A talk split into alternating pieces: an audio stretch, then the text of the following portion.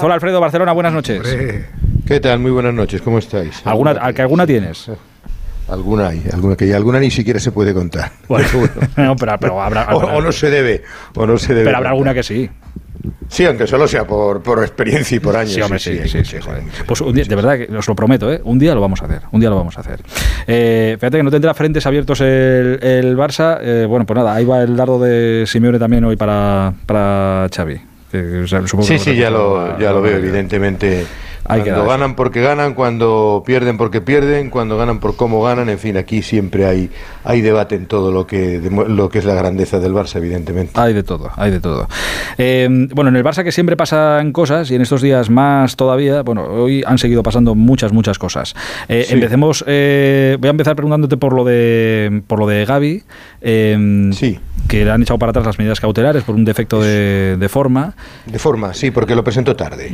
Eh, es un revés, evidentemente, porque el juzgado de lo mercantil número 12 ha anulado la medida cautelarísima que le había concedido al, Barcelona. Esto recordarás que fue el día 31 de enero, que era el último día de la inscripción. Sí, porque el Barcelona argumentaba que dice, oye, yo he vendido las palancas y con las palancas, si usted hace VC le da tanto por ciento para masa salarial, nosotros por estos ingresos nos más masa salarial, por tanto tenemos más horquilla y podríamos meter ahí la inscripción de, de. Es una interpretación numérica que ellos creían que la liga hacía de manera restrictiva. Dicho y hecho. Pero claro, una medida cautelarísima es que el juez dice, usted me está diciendo que si yo le meto en la cárcel ya ha cumplido condena, ¿no? Pues entonces para no, eso, no le meto en la cárcel de momento, aunque está usted condenado, pero la cautelar es cautelarísima solo. Como el Barcelona pidió una cautelarísima, tenía que solicitar o argumentar por qué pedía la cautelar y presentar la, el escrito de alegaciones. Y cuando presentó el escrito, según el jugador mercantil, lo ha hecho tarde. Un día tarde. Eh, un día tarde. Y entonces eh, ahora se encuentra con esa difícil tesitura de que si no se le admite, inmediatamente se quita la cautelarísima. Decir, no, es que ya no solo eh, no, no se le admite porque ha llegado tarde, es que la cautelarísima que había pedido, por tanto, no tiene efecto. en ese punto, la Liga de Fútbol Profesional entiende que tiene que desinscribir la ficha como jugador del primer equipo con el dorsal 6. Y por tanto volvería a jugar con el dorsal 30. Primer punto, de aquí a final de temporada no habría problemas, porque el jugador tiene ficha del final y tiene el llamado visado para jugar con el primer equipo, seguiría haciéndolo, pero creo que le generará un nuevo conflicto con la liga, porque al haberle inscrito con un nuevo contrato, hasta ahora Gaby tenía un contrato eh, firmado ya como profesional, pero el Barcelona no lo había inscrito, lo iría cobrando o ya vería cómo lo iría pagando, pero al haberlo presentado ante la liga, ese contrato de Gaby es un contrato de futbolista profesional y ficha de 8 millones. Eso, si se le computa en el balance de este año, supera el fair play del Barça. Yo creo que eso va a suponer posiblemente una sanción económica por incumplimiento del fair play y un problema más y un divorcio más y una tensión más entre el Barça y la Liga de Fútbol Profesional. Pues mira, te agradezco, es que te, lo iba a preguntar precisamente, que, a efectos prácticos, ¿qué suponía todo esto? Pero te agradezco haberlo explicado tan bien, un tema tan farragoso, que a efectos prácticos, quitándolo del dorsal, el que vea los partidos por la tele, tranquilos, que más cambios que ver a Gaby con otro Incluso te advierto que lo del te advierto que incluso lo del dorsal hay quien apunta que a lo mejor le dejan seguir jugando con el 6, pero bueno, eso sería un matiz pequeño, simplemente como decir, oiga, ya lleva, está usted inscrito ya con el número 6 de aquí a final de temporada, no pasa nada porque luzca el 6, aunque el jugador a todos los efectos pueda ser del filial. ¿eh? Bueno, o sea que los problemas vendrán eh, la temporada que viene con el fair play financiero. Eh, en el este verano, cuando, cuando se contabilice el fair play y, las cifras. Sí, tú sabes que cada tres meses la liga actualiza los, los cómputos del fair play de las plantillas. Eh, en verano, eh, ¿Gaby es libre en verano? No, no. sí, sí, sí, esa es la otra consecuencia. Gaby es libre en eh, verano. Una vez, no, eh, lo matizo. Si el 30 de junio el Barcelona no ha conseguido normalizar, en el contrato firmado por Gaby y el Fútbol Club Barcelona existe una cláusula que lo inutiliza, es decir, lo convierte en inválido. Si se ha incumplido el compromiso de hacerle futbolista del primer equipo, automáticamente la cláusula pasa a cero. Pero es que eso es lo que argumentó el Barcelona para pedir la cautelarísima y se dejó al descubierto. Es decir, el Barcelona, es que si nosotros no conseguimos la cautelarísima se puede dar un perjuicio enorme porque el futbolista su cláusula pasaría a cero y estaría... O sea que ahora el City, el Bayern, el Madrid... Porque el Barcelona, al querer defenderse, ha aireado la incómoda situación que va a quedar Gaby. Así que tiene que poner eh, todas sus atenciones, más que en fichar futbolistas, en inscribir a Gaby, en inscribir a Araujo con el contrato nuevo, en renovar a Valde, en inscribir a Marcos Alonso con el contrato nuevo y a Sergio Roberto. Es como nuevos fichajes, ¿no? Bueno, no sé en qué medida contabilizan como todos nuevos fichajes. Eh, si hay una parte de la renovación que se incluye. Eh, lo, cierto es que van aumentando la masa salarial porque son, son eh, eh, renovaciones muy al alza en algunos casos. Fíjate que Gaby tendría tenía una ficha, creo que no llegaba al millón y ahora pasa a 8. No te preocupes, que va, a haber muchos equipos europeos que están, están seguro mm, con muchas ganas de querer ayudar al Barça a aligerar su masa salarial y, por ejemplo, ofreciéndole a Gaby de venta aquí, no te preocupes. que Claro, tú le das una prima a Gaby directamente de 10, 15, 25 millones de euros y a ver quién, quién compite contra eso. dice, la ficha se la vas a dar igual y le dices, mire, usted automáticamente con 19 años que va a cumplir en verano, 25 millones y me sigue siendo un fichaje barato. A ver, si, a ver ¿por, qué te crees que, por, qué, te crees que el látigo está callado? Está mandando mensajes ahora mismo. alguno dirá, ¿por qué te crees, ¿por qué te crees que Tebas está apretando tanto? lo compro yo para mí para revenderlo por 50. Exacto. O sea, que es un jugador de 19 años que, que puede, claro, no, pero no para hacer negocios. Es que. No, es un destrozo y una avería Si él quisiera ponerse en el mercado. Hombre, ahora mismo es el orgullo del equipo, ¿eh? Sí, sí. Por eso, pero que si él quisiera. que si él quisiera, vale lo que valores uno de los cinco valores jóvenes del fútbol europeo, sin lugar a dudas. Bueno, se ha llevado el premio el Golden Boy, el Bravo, todos los premios, Copa, todos los premios habidos y por haber.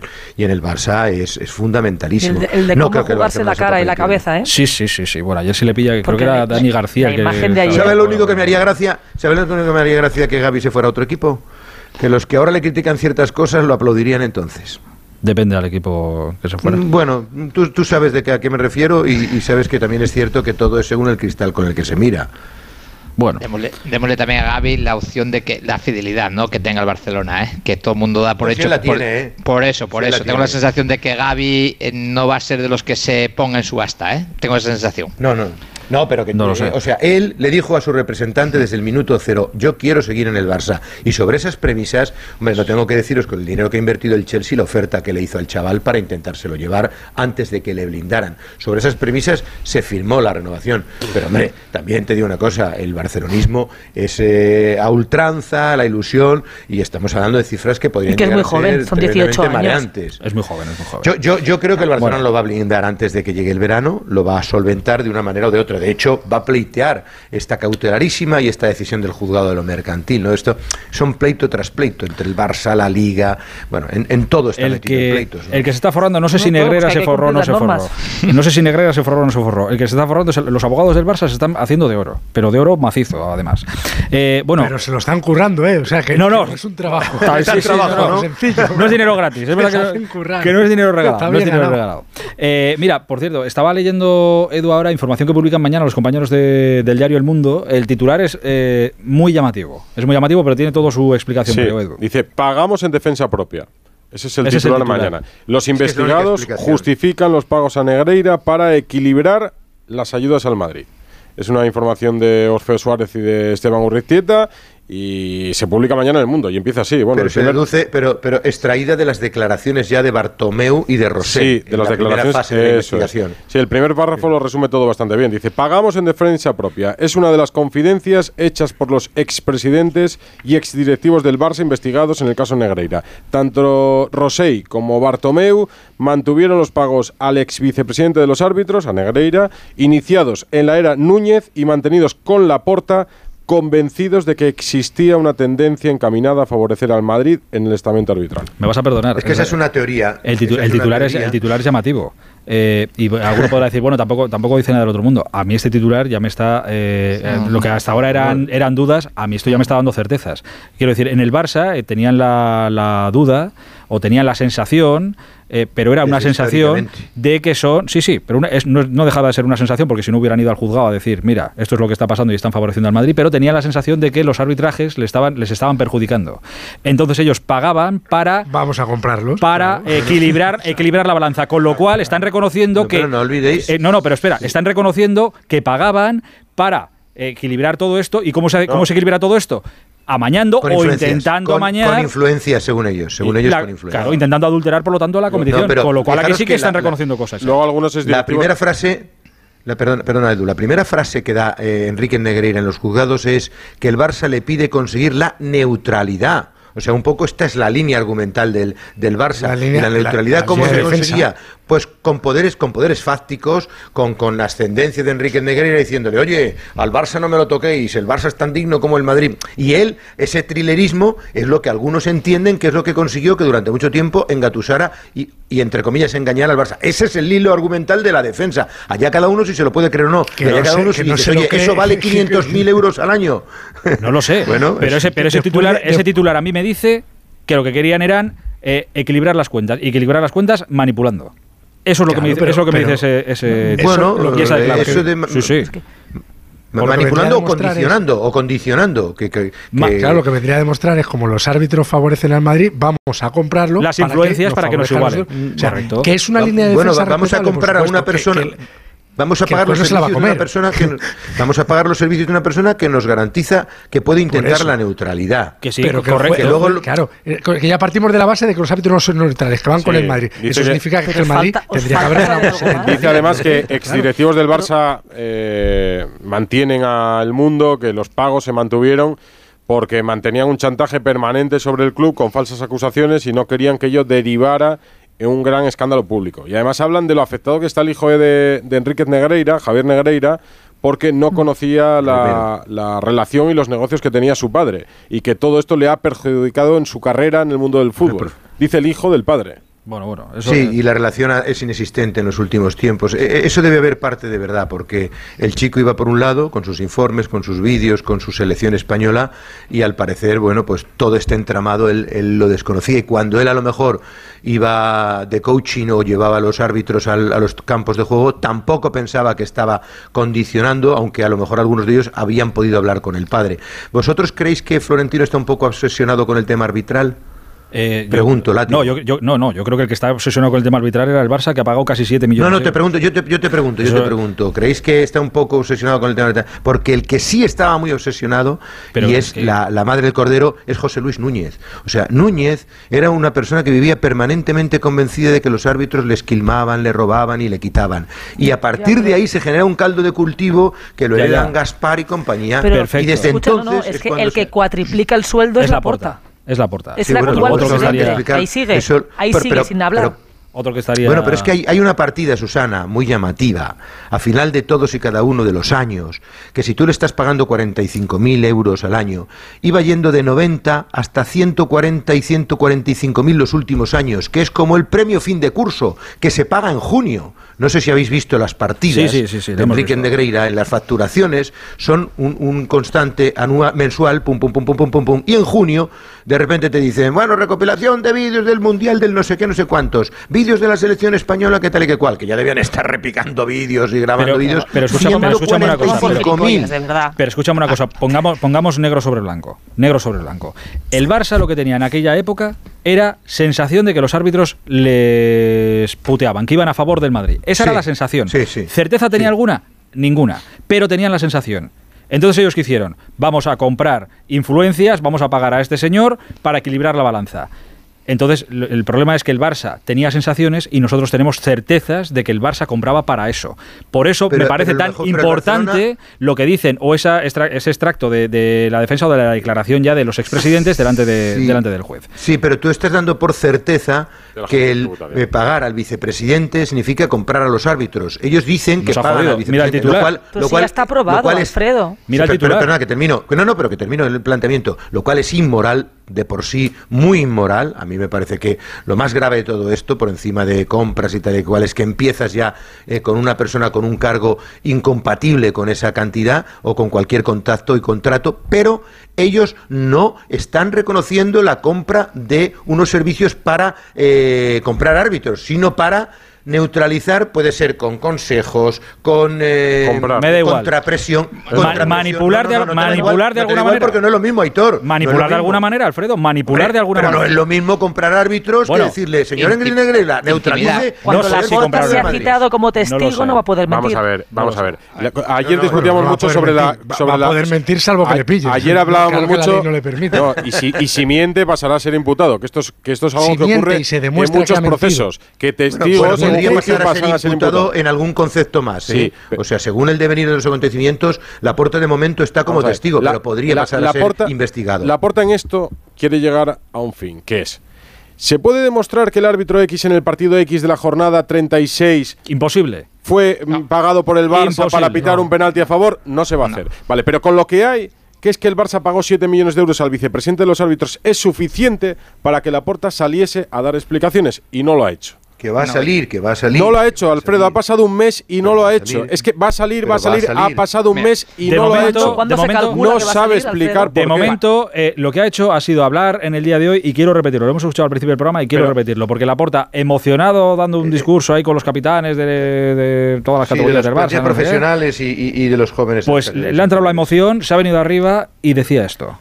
M'emociono perquè tinc moltes ganes d'enfrontar-me a tots aquests poques vergonyes que estan tacant el nostre escut. Tengo ganas de enfrentarme a todos los sinvergüenzas yo, yo, he consultado con fuentes, nuestro escudo. con fuentes, una cosa. con fuentes de eh, fiscalías eh, provinciales y la conclusión en la denuncia de la Fiscalía de Barcelona es correctísima. Después de todo lo que se aporta, la, conclusión de la fiscalía es acertada. Ahora, en un juicio, en el proceso, tendrá que, declarar todo el mundo y probarlo. Efectivamente, pero la conclusión es acertada. Porque aquí nos escandalizaríamos si un empresario, imaginaros al más rico de España, Amancio Ortega, pagando 7 millones de euros al vicepresidente de la agencia tributaria, por ejemplo. Que sí, o, al, sí, o, al, ministro de Hacienda. ¿Y qué pensaríais, qué pensaríais de Enrique Negreira? ¿Qué pensaría la fiscalía?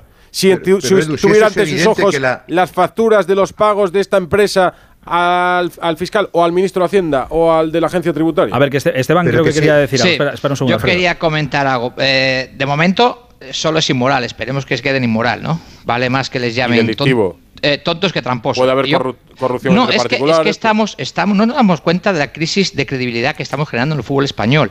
¿eh? Y sobre todo hacia la figura de los árbitros, que no sé si le está afectando o no, pero llevamos unas jornadas donde los árbitros están siendo muy mirados. Y con respecto a la porta más allá de los mítines que hacen eh, muy para sus socios, estás poniendo a los jugadores, que es el mayor patrimonio del club, a un caldo de cultivo que ayer vimos en San Mamés y que creo que no va a parar. Hasta que no se den las eh, explicaciones oportunas, concretas y claras de este lío que yo no tengo certezas, pero cada ventana que abro y sale el nombre de Negreira, cada vez hay más dudas. ¿Dónde está el dinero? Eh, eh, imagino que seguirán el rastro del dinero. Hoy ha publicado el Confidencial, creo que era, los compañeros del Confidencial, que, lo que, la, que la Fiscalía cree que 550.000 euros de los que cobró del Barça, eh, de los que sacaba en efectivo además Negreira... Con 550.000 euros tú no compras una liga. Los utilizaba, los utilizaba para cree la fiscalía que los utilizaba para eh, pagar a terceros, eh, para sus cosas. Pero mira, es evidente que, las conclusiones de la fiscalía son acertadas. Lo que dice Edu es verdad. Es decir, oye, usted ve aquí unas salidas extrañas, una compra de tal,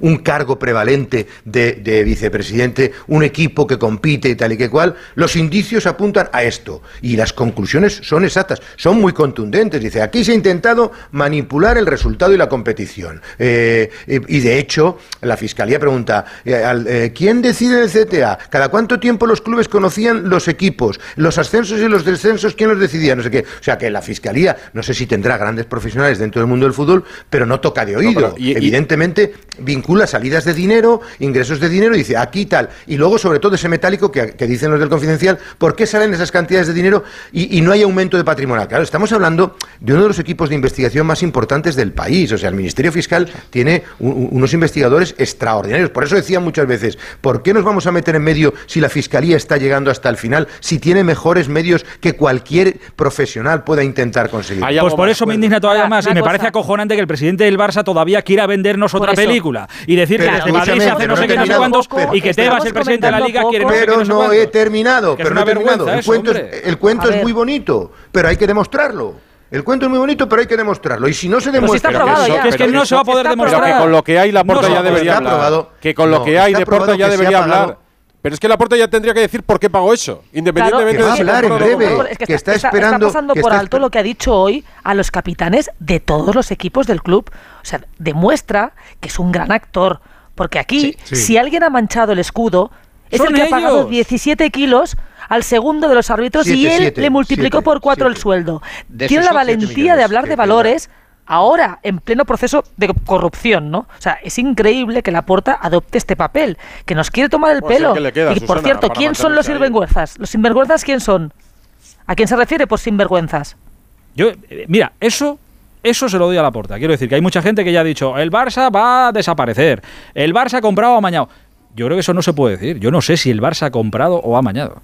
Hasta ahí yo creo que eso no se puede decir. Ahora que la Porta no está en disposición de decir a nadie sin vergüenza y no sé qué. Y te digo una cosa, y empieza a ser ya necesario que la gente del Barça, que los socios del Barça, los que llenan el Camp Nou, eh, empiecen a mandar un mensaje y empiecen a interiorizar, porque no, no vale comprar el mensaje de la Porta y decir, mira lo que nos está haciendo desde Madrid, mira Tebas, esto tal, no sé qué. No, no, no, no, no.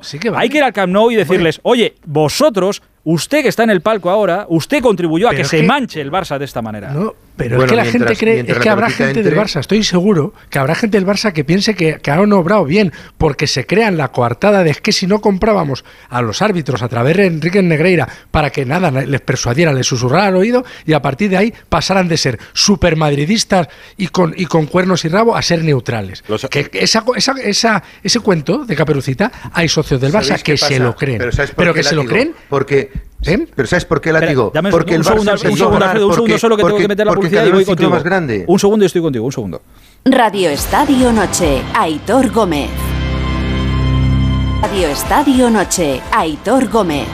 Hay cosas con las que hay que cumplir, sí o sí. Los consejos publicitarios de Onda Cero son los mejores que os vais a encontrar en el mundo. Alfredo, perdona. Con mucha diferencia. Y con, mucha, diferencia. No, que al hilo argumental de, de, Látigo, que estoy de acuerdo, es que encima se dio la casualidad de que el Barcelona encadenó las generaciones de futbolistas y las épocas más gloriosas de su historia. Es decir, el Barcelona, que tradicionalmente había ganado pues una liga de cada ocho, cada nueve, a pesar de las inversiones, recordaréis en los tiempos de Maradona, Schuster y compañía, a raíz de Johan Cruyff y a raíz de la, la época de la Porta, encadena generaciones y títulos que justifican un poco, entre comillas, que piensen que se ha conseguido la llamada neutralidad, ¿no? Es decir, cuando llega Enrique Negreira y dice, ¿qué más queréis? Liga, Copa, tripletes, ¿qué más queréis? Si os lo estoy dando todo regalado. ¿Entiendes este trilerismo que... puede servir como hilo argumental de socios e incluso de algunos directivos? Pero que, habrá socios que, hay gente tan... Eh, tan partidista, tan entregada, tan fanática y tan cegada en el Barça, en el Madrid y en el Cádiz, en donde queráis, que cree que todo lo que hace su club está bien hecho porque lo hace su club. O sea, hay gente que carece de capacidad crítica contra su club porque su club es la leche y los demás, ¿no? Es un sentido casi, casi tribal. Mira, hay, una frase látigo, al hilo de lo que dices, hay una frase látigo que, que, escuché hace unos días y que me voy a quedar para siempre, que es la diferencia entre un ciego y un fanático es que un ciego sabe que no ve.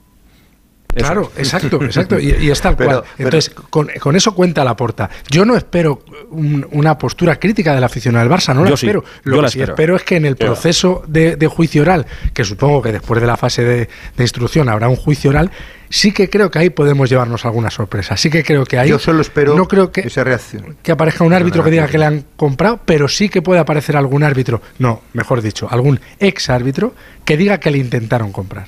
Sí que creo que puede aparecer. Eh, Aitor, yo solo esperaría una reacción visceral del aficionado del Barcelona en caso de condena. Es decir, mientras al Barcelona, porque siempre existe eso de nos atacan desde Madrid, no sé qué, no sé cuánto, nos están buscando, y, esa duda de que estás solo contra el mundo. Pero en el momento en el que hubiera una condena o de repente la UEFA te prohíbe participar en Europa el año que viene, ahí sí que, evidentemente, empezarían a movilizarse la gente y a, pedir cabezas. Ahí sí Sobre que todo eso, en Europa, ¿eh?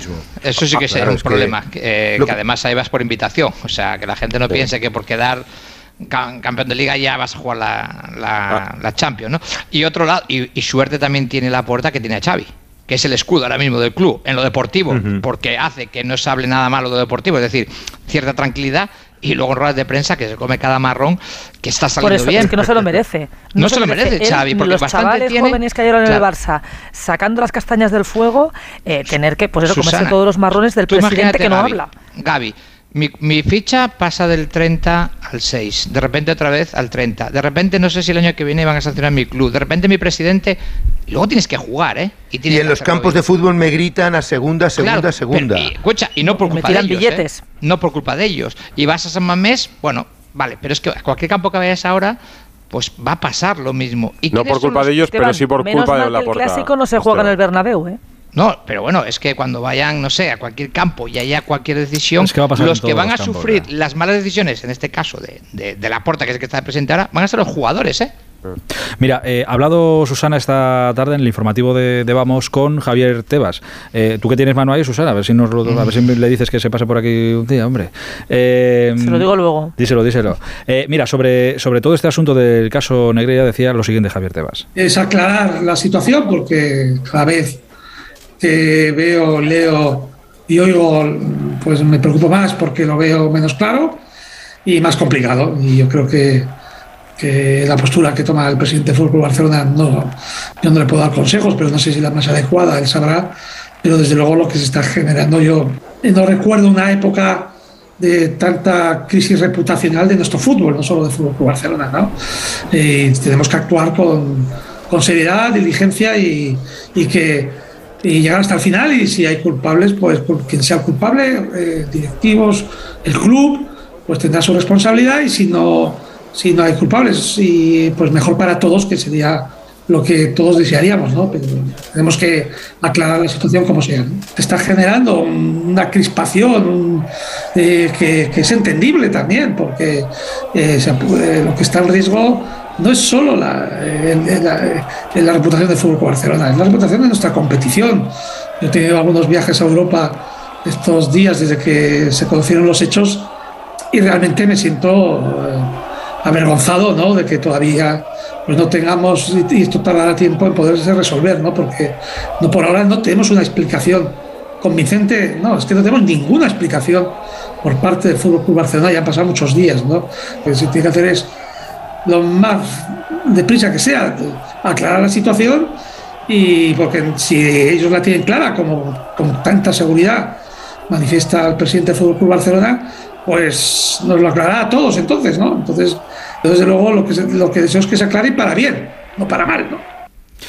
Esto es lo que le decía Javier Tebas a, un tema, a Susana. Claro, evidentemente muy importante porque lo, estaba diciendo Esteban, la imagen del fútbol español fuera de nuestras fronteras está sufriendo un desgaste muy, muy importante. Y eso también para patrocinadores y para otras firmas, pues les ahuyenta, quieras que no, ¿no? Al hilo de lo que acabáis de decir, de hecho, de fondo se escuchaban los gritos de San Mamés, el Barcelona pretende presentar ante antiviolencia los cánticos de la grada de, San Mamés para que se tome a punto y medida con respecto a eso segunda, segunda, yo creo que no son. No, no, no, no, los de P, los de P Barça. Ah, eso los de P Barça, Edu, ¿quieres que te lo deletre? No, no, no, no, no, no, hay que matizar porque la noticia principal hoy en todos los sitios es que el Se cantó a segunda, le cantó a segunda, que es lo mismo que el Camp Nou le cantó al Valencia. Hubo otros, otros cánticos menos agradables.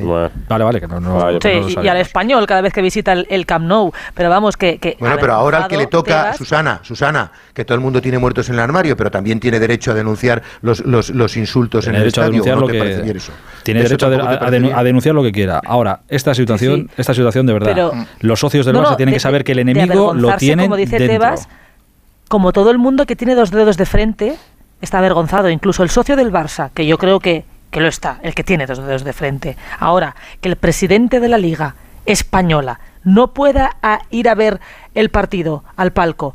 No va, no va el, más importante. No va. hombre, a nivel europeo, el más importante, el más visto, que es un Barça-Madrid, Madrid-Barça, que no pueda ir a un palco a verlo el presidente de la liga, es que estamos muy mal, muy mal, y hay que hacernoslo mirar. Y realmente nos recuerda una época peor que la que estamos viviendo. Pero porque no, solo, se mancha el Barça. En, esto tiene una eh, razón Tebas que dice, se mancha todo el fútbol. Es verdad, se mancha los árbitros, por ejemplo. El estamento arbitral también necesita explicaciones. los árbitros que dirigen hoy el comité eran los que antes estaban dirigidos por Negreira. Negreira, no se sabe nada de Negreira. Eh, Sánchez Arminio, no se, sabe nada de Sánchez Arminio tampoco. Aquí nadie habla. Es una cosa, que, que haya eh, que el Barça o cualquier club intente comprar a los árbitros está oh. mal, porque es un intento de adulterar la competición en tu favor. Pero que el número dos de los árbitros, o el número tres o el número uno, en este caso el número dos, se deje comprar, se deje corromper, es todavía peor porque lo que hace es extender la sospecha. Yo, por supuesto, en realidad, y lo he dicho mil veces, yo me creo a Mateo Laoz. A los demás no me los creo. No me los creo. No, no digo que se vendan. Lo que digo es que tengo la sensación de cuando les veo arbitrar, no siempre pitan. No ponen la mano en el, a veces fuego.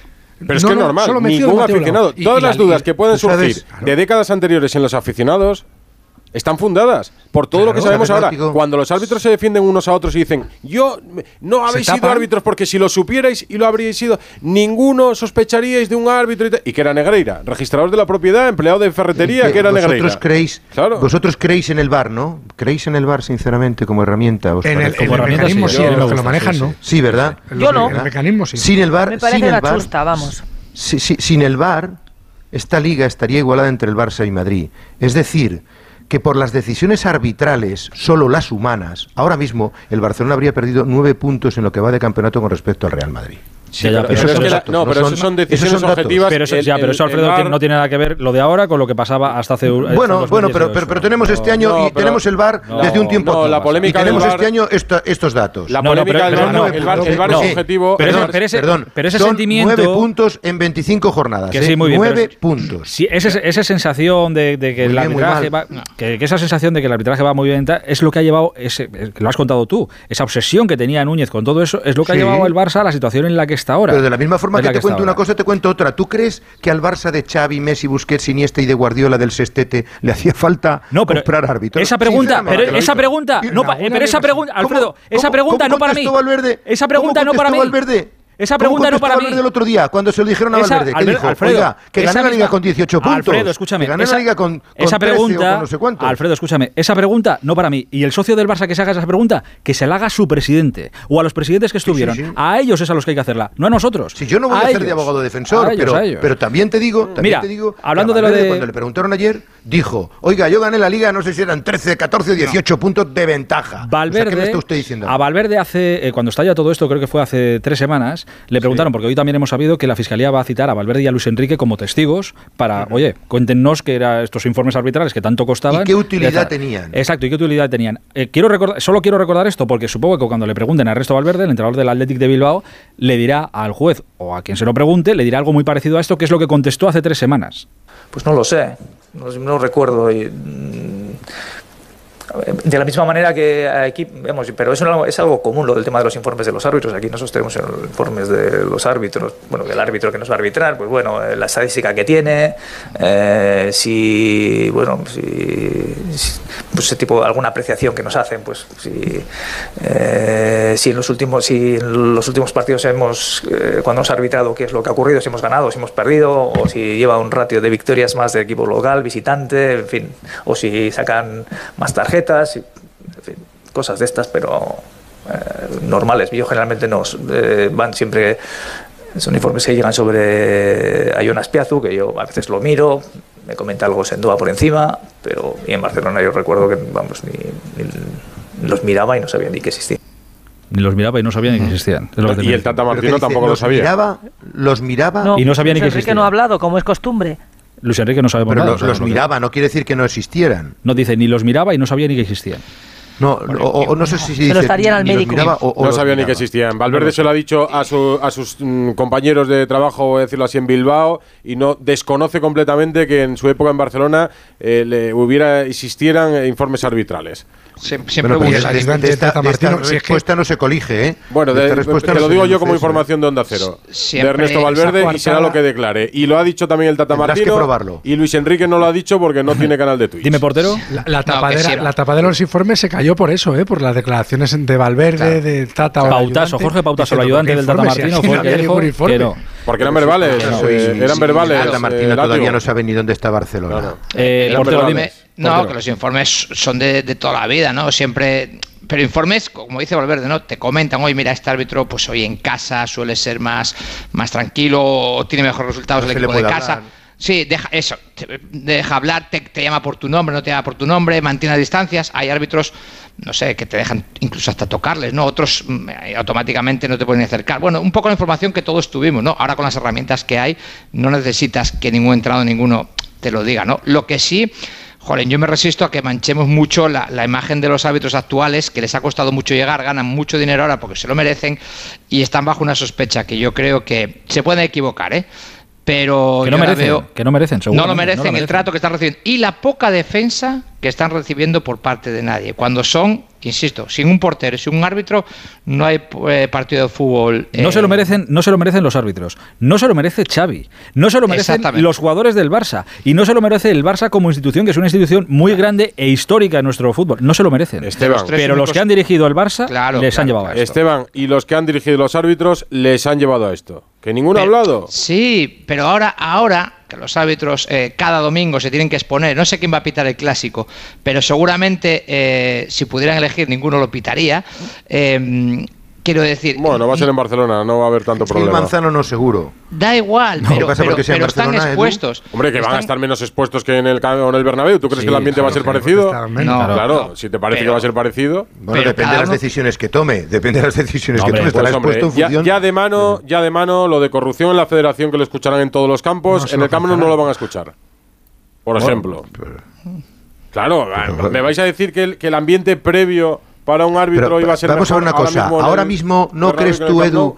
¿Tú no crees, Edu, ahora mismo que todos los árbitros pitan con un temor absoluto a fallar a favor del Barça o a equivocarse a favor del Barça? Por supuestísimo. pero, espero que lo hagan a favor y en contra de todos.